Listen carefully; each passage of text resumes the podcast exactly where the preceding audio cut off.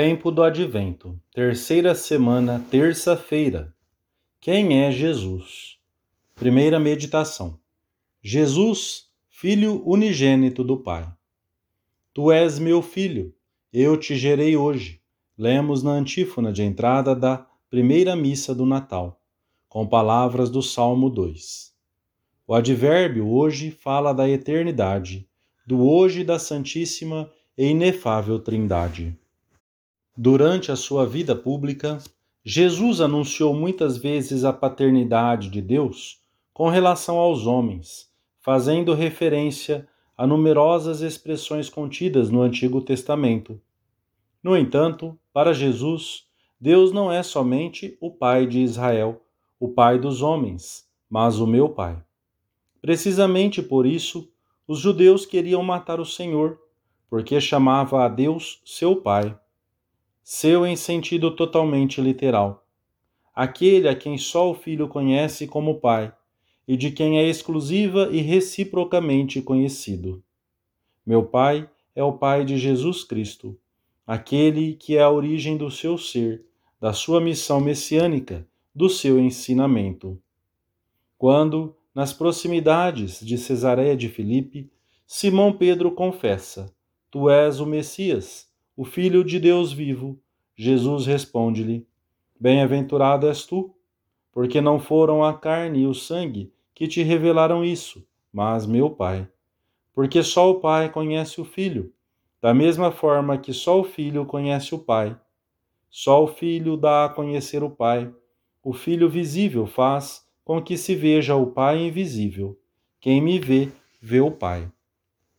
O menino que nascerá em Belém é o Filho de Deus, unigênito, consubstancial ao Pai, eterno, com a sua própria natureza divina e a natureza humana assumida no seio virginal de Maria. Quando, neste Natal, o olharmos e o virmos indefeso nos braços de sua mãe, não nos esqueçamos de que é Deus feito homem por amor de nós, de cada um de nós. E ao lermos nestes dias com profunda admiração as palavras do Evangelho e habitou entre nós, ao rezarmos o Ângelus, teremos uma boa ocasião de fazer um ato de fé profundo e agradecido e de adorar a humanidade santíssima do Senhor. Segunda meditação. Perfeito Deus e homem perfeito, faça menino, para que nos aproximemos dele com confiança especiais relações com Jesus Cristo. Jesus veio-nos do Pai, mas nasceu de uma mulher. Ao chegar à plenitude dos tempos, Deus enviou o seu Filho, nascido de mulher, diz São Paulo. Os textos proféticos anunciavam que o Messias desceria do céu como a chuva e que surgiria da terra como um rebento. Será o Deus forte e ao mesmo tempo um menino, um filho. Jesus dirá de si próprio que veio do alto, mas ao mesmo tempo nasceu da descendência de Davi. Um ramo sairá da árvore de Jessé, uma flor brotará das suas raízes, nascerá da terra, desta terra terrena. O Evangelho da missa da vigília do Natal traça a genealogia humana de Jesus. O Espírito Santo quis mostrar-nos assim como o Messias se inseriu numa família e num povo, e através dele em toda a humanidade. Maria deu a Jesus, no seu seio, o seu próprio sangue, sangue de Adão, de Farés, de Salomão. O Verbo fez-se carne e habitou entre nós. Fez-se homem, sem por isso deixar de ser Deus. Jesus Cristo é perfeito homem, ao mesmo tempo que Deus perfeito.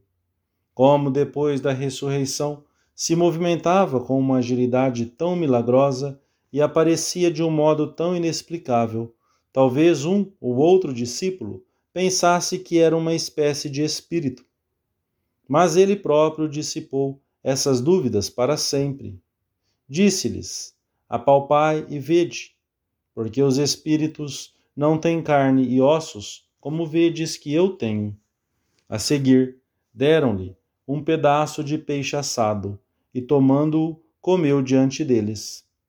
João estava presente e o viu comer, como o havia visto tantas vezes antes. E já nunca mais o abandonou a certeza esmagadora dessa carne que vimos com os nossos próprios olhos, que contemplamos e tocamos com as nossas mãos. Deus não apareceu de repente na terra como uma visão celestial, mas fez-se realmente homem, como nós, tomando a nossa natureza humana nas entranhas puríssimas de uma mulher. Deste modo, podemos distinguir nele a geração eterna a sua condição divina, a preexistência do Verbo e o seu nascimento temporal. Jesus, enquanto Deus, é gerado misteriosamente, não feito, pelo Pai desde toda a eternidade. Enquanto homem, no entanto, nasceu, foi feito, de Santa Maria Virgem, num momento concreto da história humana. Olhamos o menino que nascerá dentro de poucos dias em Belém de Judá e sabemos bem que ele é a chave, o centro e o fim de toda a história humana. Deste menino depende toda a nossa existência, na terra e no céu, e quer que o tratemos com uma amizade e uma confiança únicas. Fez-se pequeno para que não tivéssemos receio de aproximar-nos dele. Terceira meditação. A humanidade santíssima do Senhor, caminho para a Trindade imitar Jesus, conhecê-lo melhor através da leitura do Santo Evangelho, meditar a sua vida.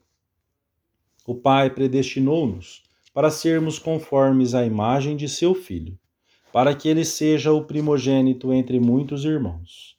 A nossa vida deve ser uma contínua imitação da vida de Jesus Cristo aqui na terra. Ele é o nosso modelo em todas as virtudes e a Ele nos unem laços que não possuímos com as outras pessoas da Santíssima Trindade. A graça conferida ao homem pelos sacramentos não é meramente graça de Deus, como aquela que adornou a alma de Adão, mas em sentido verdadeiro e próprio, graça de Cristo. Cristo foi um homem, um homem individual, com uma família e uma pátria, com costumes que lhe eram próprios com as suas preferências particulares. Um homem concreto, este Jesus, mas, ao mesmo tempo, dada a transcendência da sua pessoa divina, pôde e pode acolher em si tudo o que é humano e reto, tudo o que se pode assumir dos homens. Não há em nós um único pensamento ou sentimento bom que ele não possa tornar seu, como não há nenhum pensamento ou sentimento seu que não devamos esforçar-nos por assimilar. Jesus amou profundamente tudo o que é verdadeiramente humano: o trabalho, a amizade, a família, especialmente os homens, com os seus defeitos e misérias. A sua humanidade santíssima é o nosso caminho para a Trindade.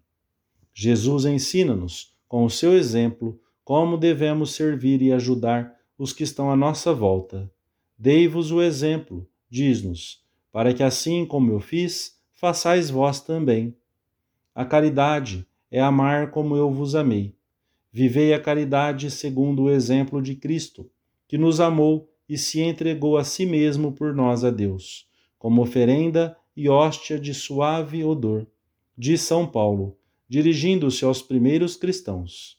E para exortá-los à caridade e à humildade, recomenda-lhes simplesmente: tende os mesmos sentimentos que teve Cristo Jesus.